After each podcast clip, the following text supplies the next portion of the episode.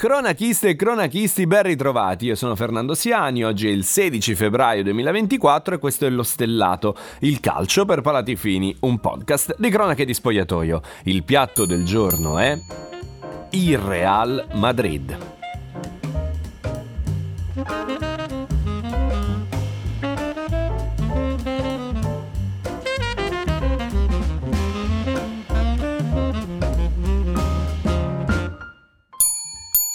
Sta prendendo forma una squadra senza senso che non troveremo neanche nei sogni più lussuriosi dei compulsivi videogiocatori di console. Kylian Mbappé ha annunciato che lascerà il Paris Saint-Germain, questa volta sul serio, e non ci sono margini di ripensamento. E la squadra favorita ad accoglierlo, se non quella praticamente sicura, è il Real Madrid. Una storia d'amore segreta lunga anni, simile a quella tra Re Carlo e Camilla, che finalmente sta per essere resa pubblica e ufficiale. Non è una questione di soldi, fa ridere anche solo scriverlo quando parliamo di contratti che si aggirano sui 200 milioni di euro lordi, ma il Real Madrid non ha nessuna intenzione di garantire a Mbappé lo stesso stipendio che prende a Parigi. In realtà non può farlo nessuno, quindi si tratterà probabilmente del primo caso nella storia del calcio dove un giocatore nel pieno della sua carriera si libera a parametro zero e va a guadagnare meno di quello che percepisce attualmente. Non troveremo sicuramente il buon Killian a chiedere il sussidio o gli assegni familiari, ma per una volta non c'è l'aspetto economico al centro di tutto. C'è anzi la volontà di confrontarsi una realtà finalmente lontana dalla comfort zone parigina, diventata ormai un freno troppo grande alla sua sconfinata ambizione.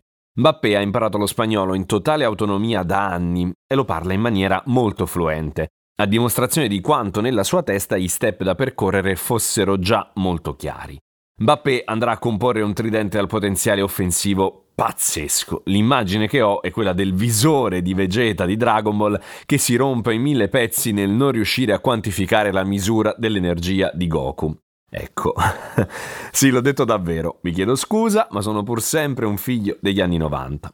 Tornando seri, Vinicius, Mbappé, Rodrigo è già così, senza averli mai visti insieme, qualcosa in grado di cambiare la storia di questo sport. È un tridente che andrebbe in immediata competizione con Messi, Suarez, Neymar o Benzema, Ronaldo, Bale, andando ad occupare i discorsi di ogni appassionato e diventando sicuro protagonista di una delle sfide che trovate quotidianamente sul nostro canale di TikTok.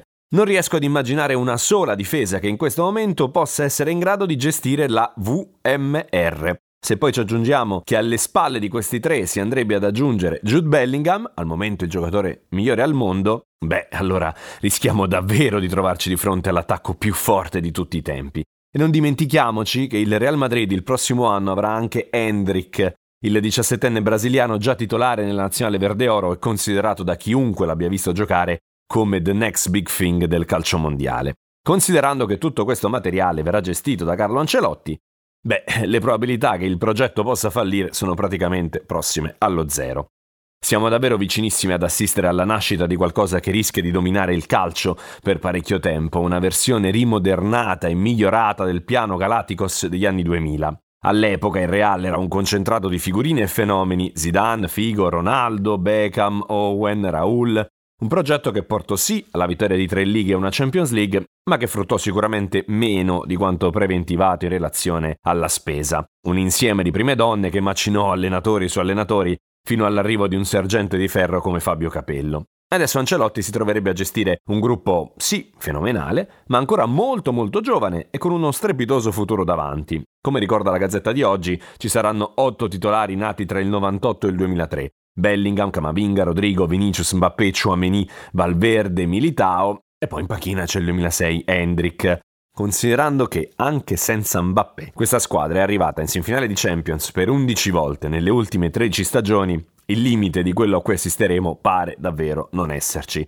E a proposito di limite, forse siamo giunti ai titoli di coda di un altro progetto, quello del Paris Saint-Germain, e con l'addio di Mbappé sembra davvero destinato a fare un passo indietro. Messi, Neymar, Mbappé è stata una delle illusioni più abbaglianti della storia e sarebbe inutile elencare la quantità di campioni portati dallo sceicco al Khelaifi sotto la Tour Eiffel che hanno portato soltanto un'infinita quantità di coppe nazionali e una sola finale di Champions League, ovviamente persa. Campioni che hanno perso progressivamente valore e motivazioni, confermando il PSG una sorta di buco nero dove i fuoriclasse sono destinati a sparire. Imbrigliati in un contesto dove la competitività reale si palesa per 6-7 partite l'anno. Chissà che però alla fine l'era Mbappé non costringa il PSG a reinventarsi e a investire attentamente i circa 200 milioni che andrà a risparmiare per formare finalmente un'idea di calcio diversa.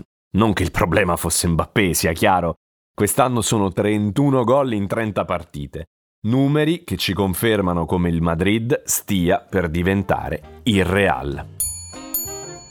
Servizio finito, lo stellato torna lunedì.